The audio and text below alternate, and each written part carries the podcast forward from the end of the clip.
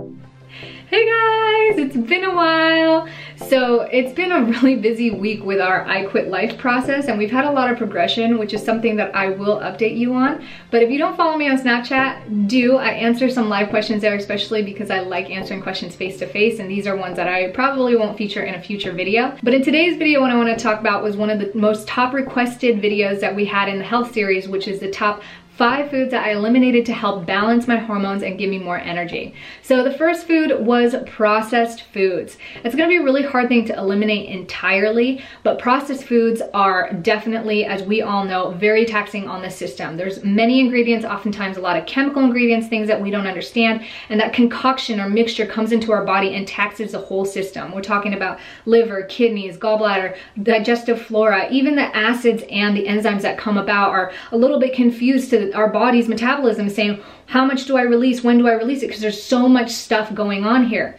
Keep in mind that when you have a lot of food in your body, even if it's good food, whether it's chemicals or things that your body's having a hard time processing, it's going to weigh that on the liver, which is then going to weigh that on the gallbladder. And everything that else that doesn't get processed gets stored into fat. So your fats don't just store fats. They store all kinds of things like chemicals and toxins in the form of lipids. And this is also why, side note, people who have a higher ratio of fat cells in their body tend to have more disease or sickness. As these cells grow, they can only contain so much and they begin to split off, mitosis, creating more new fat cells, which is more storage units, which makes it harder for our metabolism to keep the weight down and just a lot easier for it to say, never mind, let's just store it in here. And through that splitting process, if we have a lot of toxins or issues within those cells, then that's what makes it really easy for disease to evolve. So like I said before, it might be hard to avoid all processed food because let's face it, if we're buying apples and oranges in a grocery store, they're going to be processed to a certain extent.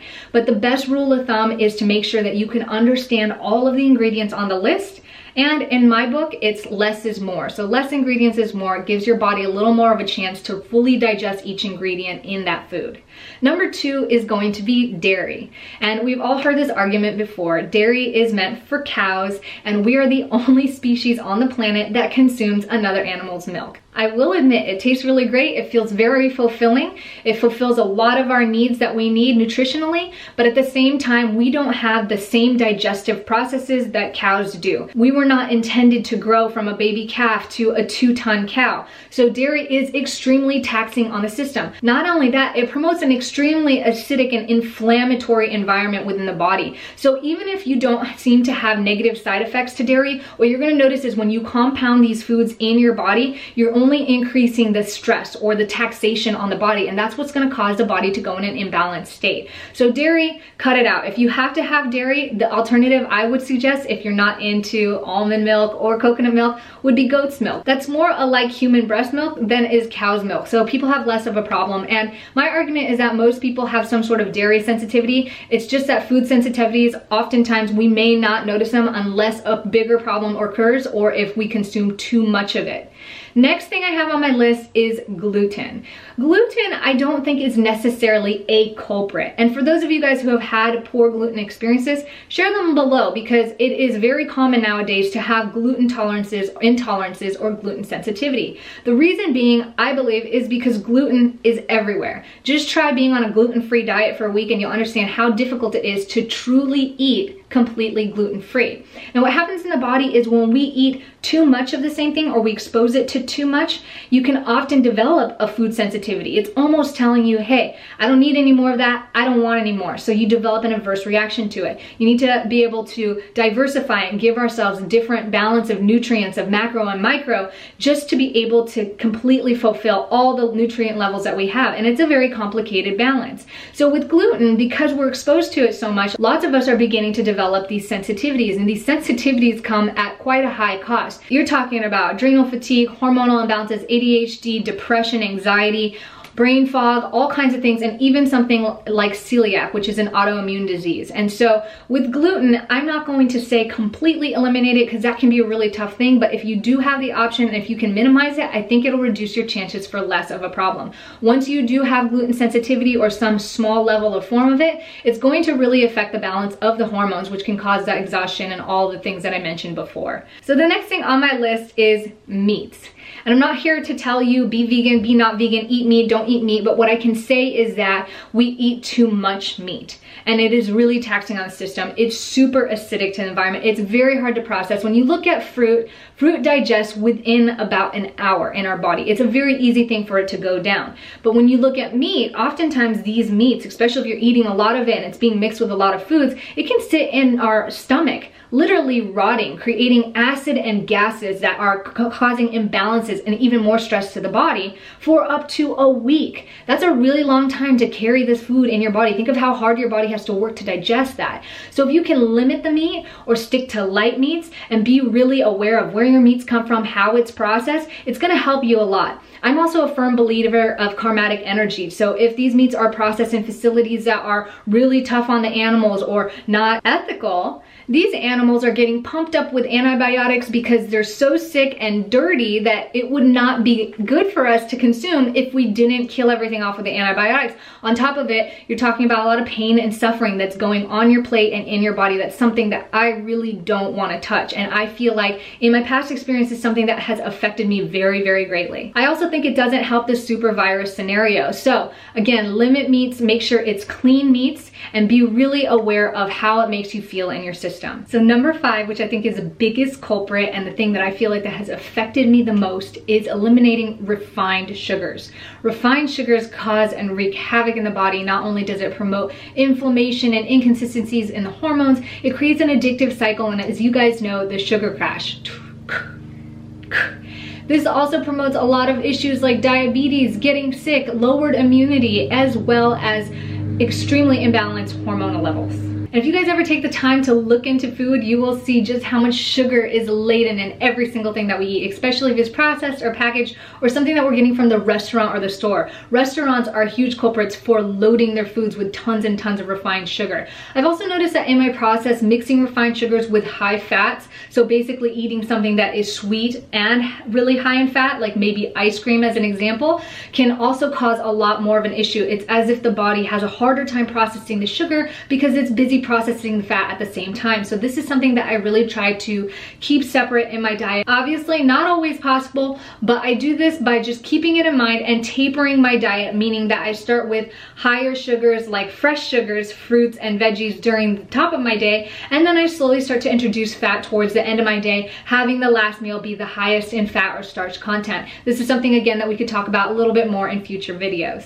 Just keep it in mind, if you're consuming a lot of refined sugar and you feel like it's really hard to get off of, there's a reason that it's wreaking a lot of havoc. And this is something that I've seen very consistently with all my clients in the past. People who have a hard time staying motivated or suffer from a higher level of adrenal fatigue, they're typically really addicted to sugar. So we can talk about food cravings, which was another option that you guys were asking about in recent videos, or how to relieve yourself from sugar addiction. If you know me, there are past videos about me or Brett's wife being a sugar addict, and I was. I was very, very addicted to sugar. It was like a drug to me. And in a lot of cases, if you look at the biochemistry chemistry or the chemical reaction within the body, it actually responds to sugar like it is a drug. It is meant to be an addictive, and even though you know it's bad for you and you feel bad about it or it's made you feel bad in the past, you can't help but like it and want it and love it want some more of it. So I saved the best for last. If there's one thing that you can focus on reducing or eliminating completely right now, I would say that first one is refined sugar.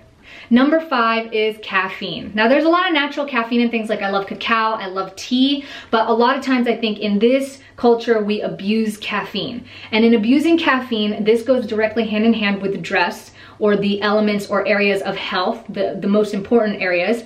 And I think with caffeine, you tax the system because it's a hard thing to process, but the system also becomes very reliant on it. Think about this. Caffeine not only boosts your energy, increases your metabolism. It also increases your heart rate and it also dilates your blood vessels. So this allows more oxygen and blood and everything else to pump through it. This is what caffeine withdrawals result in, a depression of the actual blood vessels that were dilated, which causes extreme migraine and pain. It's very, very uncomfortable. So your body is in optimum state. We all know that caffeine can increase the performance, energy, mood, everything about it. And actually, if you look at the dynamics of caffeine, it can be classified as a steroid, and many people do.